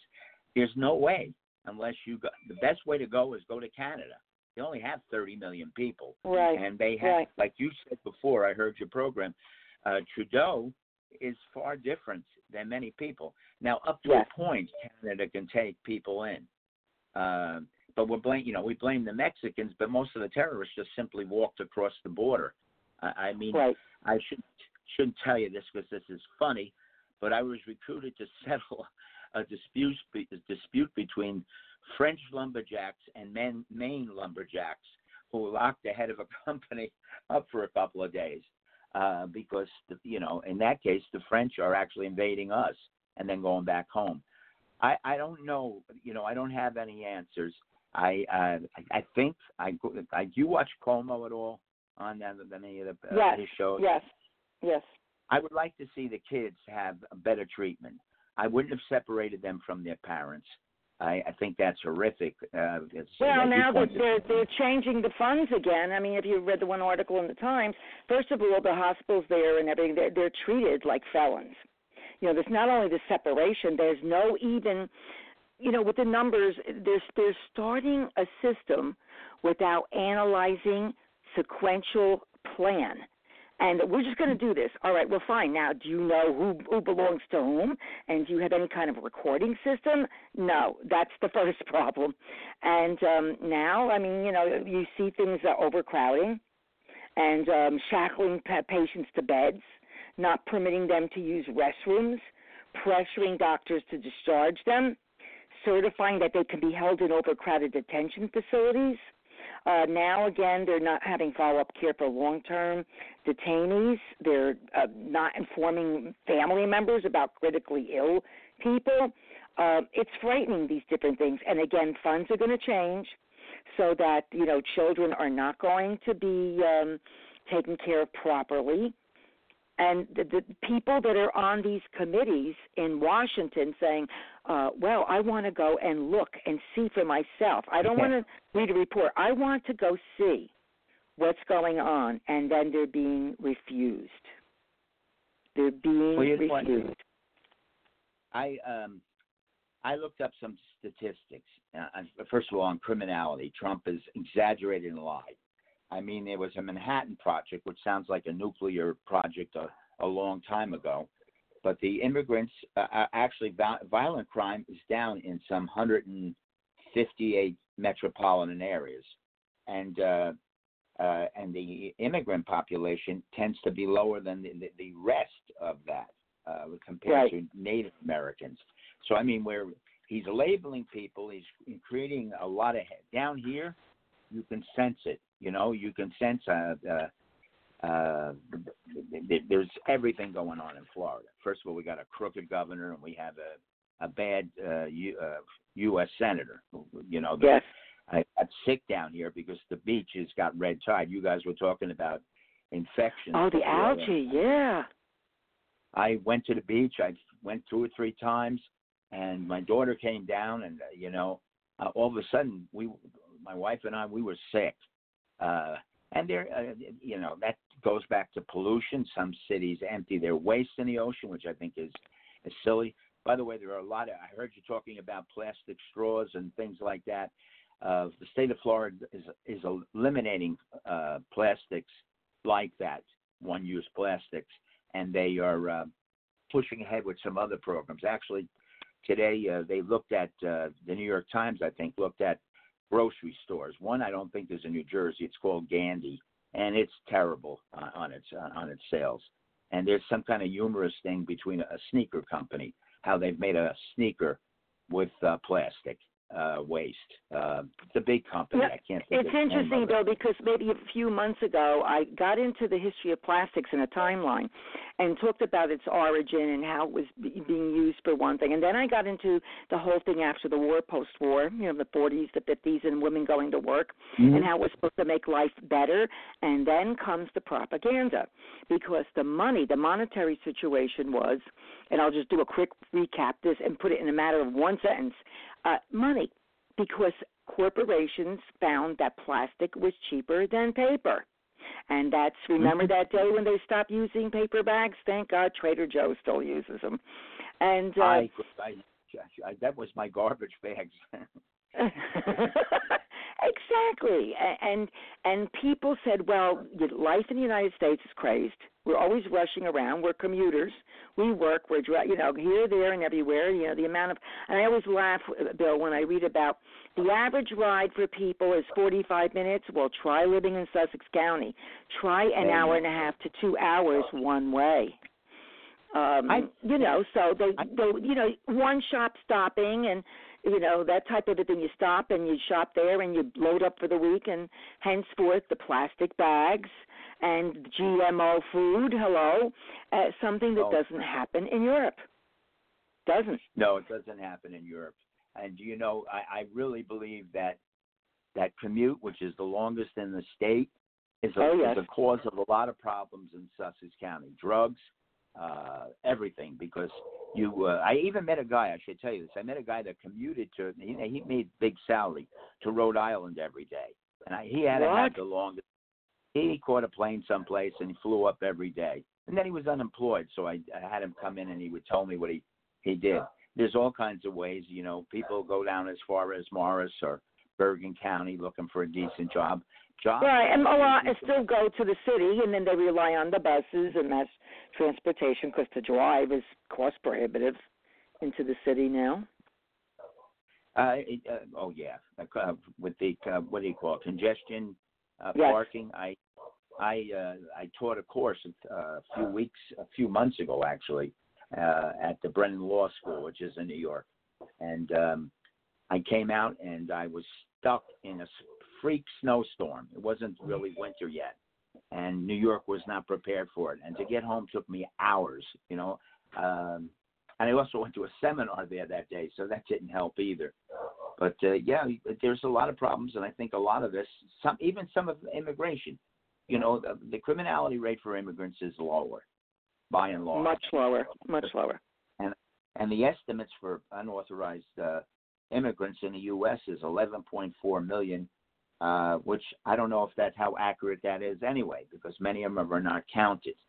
Um, Hmm. some I, don't know. I, I wish we would put some level of decency in what we do. You know. Uh, well, I thought about the the greater picture of things because we always look for ways we could make things better, um, and a lot of these problems stem from governments not dealing with the situations. Now we talked about accountability, code of conduct, code of ethics, and uh, you know Chauncey was talking about it uh, prior to my being on the blog, and um, this whole issue of corruption in these these areas. I mean, I was reading in the time, you know, that a lot of people going to Brussels because it's a lot easier to get a. Uh, they don't use asylum; it's just easy to get in there without a visa. But um, you know, again, like I said, it's some Mexican families, but you start looking at the makeup of these people that are seeking asylum. And um, it's that area in Central America, and I mean San Salvador is so horrific because they said the gang mem- members are extorting money. They kill merchants. They get kids as young as eight, nine years old to to do the drugs and do this and that. They just litter people. It's it's running wild. The criminals. Uh, it's not too far from the criminal system in our prisons, in the sense that the criminals are running the show, the hardened criminals, and these countries, their governments, have to be held accountable for what's going on there these countries, just like with Mexico. do. I'm sure you know the corruption there. I remember when I had gone there for a, a trip. I mean, they tell you don't go outside of the area where you are Yeah. because the banditos are unbelievable. They'll stop tourist bus, yes. In people. the biggest touring area too, no less. Uh, yes. I know a, a Mexican president. I had a pleasure of meeting Vicente Fox. Uh, this Okay, president yeah. is a lot different than Vicente Fox because he lost three times, and uh, he's the mayor of Mexico. So he's turning his attention to the south, where the immigrants are coming in. Uh, they did put up six thousand uh, National Guard That's soldiers. what they have out. to do. But they also have to deal with their own corruption. You know, the the, the police force. It's it's just the extortion there is mind blowing, uh, and I had heard about it. And then, I mean, I I can understand the language, and we were going to the airport, and I'm talking many years ago. I'm talking a good 25 years ago. Um, maybe 20 to 25, where the poor taxi driver was pulled over by the policeman, and he was just terrorizing him and asking him for his papers and this and that. And then I said to him in Spanish, "Is he looking for money from you?" And he very quietly Oh, shook his head at me, and I said, "Would it help? Will he not revoke your license or take your taxi cab away if we give give him each give him like ten bucks?" And that's what we had to do. And he was not in on it because this man was sitting there sweating. You could just fear feel the fear in this poor man. So he basically paid the taxi uh, driver um, money to give to the policeman so he can use his cab. But very often, like yes, very often, some of the cab drivers are tied to certain Problem. policemen. Yes. Yes. And there are extortion rings going on. This has been for years. It's a well known thing. So, I mean, I think at a certain point, even last year or this year, they even started saying, think twice about going to Mexico because of all the You have to problems. be careful. I, I mean, I would go to Mexico City probably. Um, I have a relative that owns. Uh, what's? Give me the tour, big tourist uh, pl- place, beach. Um, oh God, he he has some kind of uh, uh, you know traveling to to that area. I can't think Okay. of the name of. it. But it, yeah, I've heard that if you go outside the uh, the resort area, you're in danger. You know, it's it's a Most tough country. You know, they stopped the buses, they stopped the tour groups. I, there was someone in our school system who was murdered. You know, they I went there, they took money, ATM cards, give me your ATM card, drive you to the ATM. That's a big one in Mexico. You know, Cancun, those different areas. You go outside the area, Cool. be Yes, careful. right. Even in Mexico City, because I had a dear friend of mine, South American girl, who was a psychologist who went there with her husband. She couldn't wait to come back because of the corruption and the crime in Mexico City. And I'm going way back. So these are the going to go- problems, Bill. You know, these countries have got to be reined in. They have to Oh. rein in the crime. Well, they used and- to be, you know, they used to be sent to our military schools, the leaders, and they became dictatorial, and then drugs got involved. I was supposed to go to El Salvador to study uh, um, uh, some religion, religious issues. They shot a cardinal uh, in, from the Catholic Church in the doorway of a church. Uh, Yes. The Pope recently canonized him, and we decided. Uh, my wife speaks Spanish. I needed her uh, we decided to, to end that trip because it is tough. And all the countries, I mean, I went to Haiti. It's uh, t- my luggage was ripped and you know stolen. Um, uh, Dominican Republic, something happened there. yes. Uh, oh, yeah. you know, Yeah. and then it's Well, mean, El Salvador is the smallest of, of, of that area in Central America, and it's the most densely populated. So, I mean, there are issues that have to be resolved that the government is not dealing with. And I remember reading, oh, it was a while back, that people would be running for office in Mexico, you know, a governor or a mayor. And, you know, they're, they're running, and they would just be shot dead shot dead because They- the, they they were going to rein in the gangs. You know, they're going to rein in the gang issue, and they were killed. you know the gangs move largely from Mexico downward, and Yes. that's when they start hiring the kids, pushing the kids, killing the kids, killing the kids' fathers, and it was the mothers that were started walking those kids up the uh, up the border because Right. they feared it. Uh, now he demonized those kids too much, but they're many of them are decent kids, and you know that always happens. I mean, he's using Of course, you know, generalizations. Yep. Yeah, Yeah. I never. I I don't know how low this nation could go because if I I I, I don't know if I should say this on radio, but if we go any further, we are in a dictatorial state. I mean, uh, Most you know, definitely. I, I had somewhere along the line I'd read, and this was a truism. They found that there was a GoFundMe page from an organization that was backed by Bannon, and that this GoFundMe page had raised something in the range, uh, raised uh, something in the range of forty thousand dollars to help build, build, buy property for the in, in areas where they wanted the wall built. Now, whether he was doing on his own, you know, because you know how Bannon is. I mean, these are like all these different little aspects play into, you know, uh, um, um, the, this, these policies and the problems because it's never just people. It's people that are making money off the situation. Money on building these i call them holding pens okay? They're getting the contracts for these holding pens. You have to investigate that. Um money for um uh you know the the guards or this or that and then the law is that ice is supposed to take care of it. Why are you having people in local government get involved? Because you're talking about that going back going full circle back to the beginning. How how can you just start doing this? Well why? Because there are certain officials that will use scare tax tactics and use this to get votes. I, I mean, it, i'm going to protect you from all these issues you know you know, the freeholders in Sussex County. I, I mean, I, I like one or two of them occasionally, but the freeholders in Sussex County would not win in any other counties. They're way No. off the beam. I mean, right and and a lot of it has to do i always say this name recognition you know you have to realize that people will vote for certain people because they know the name they see the name and, and you're right if they see people's names on ballots and they'll say well wait a minute i've heard that name before well maybe this person will do something positive it's not going to happen overnight but you have to take the baby steps just for the name recognition just There's that a alone guy- There's a guy that has pushed out Republicans, and he's a Republican. Doesn't live in Sussex County.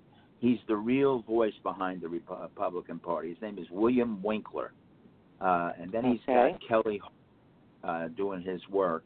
Uh, she does a lot of the work. I insulted her this week. I didn't mean to, um, but he, as you know, he he says you've had enough.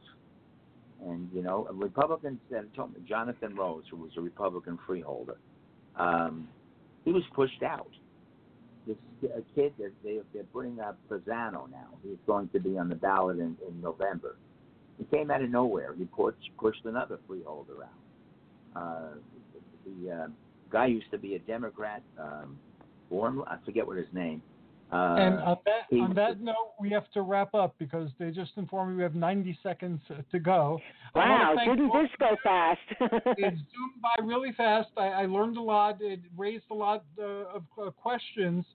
Um, and Exactly, because you know what? There are always many aspects of, of Right. a situation. Many aspects. And I'm glad now we have a mix of uh, people with a mix of views uh, on topic. So very soon we'll be doing forums where we can look at the issues and and look for where we can find agreement. Uh, anyway, thank you both so very much. Uh, I'm very fortunate to know you both, and I learned a lot tonight. Yes, thanks so thank much, you very Bill. much. Thank you, Astrid. And we're going to close off with the Cauldron Born, which is about renewal. And uh, this There is we go. Astrid and Bill wishing you joyous journeys and awesome adventures. See you in a couple of weeks. Okay. Next week.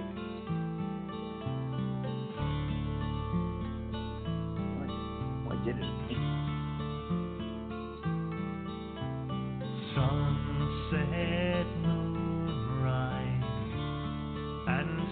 how the land is bathed in silver hue. You feel so lonely. Come with me and let me show there are others just like you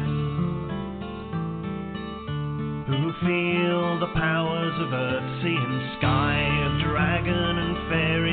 shades of the night. Hear the call of our ancestors of blood and bone, of womb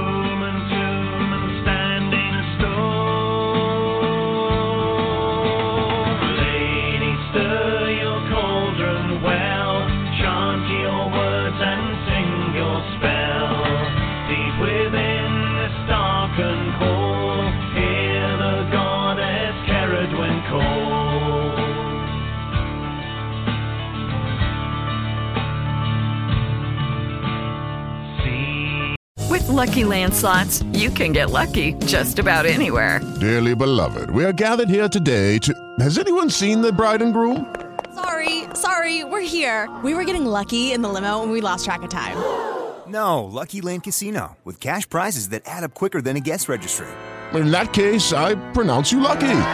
Play for free at LuckyLandSlots.com. Daily bonuses are waiting. No purchase necessary. Void where prohibited by law. 18 plus. Terms and conditions apply. See website for details.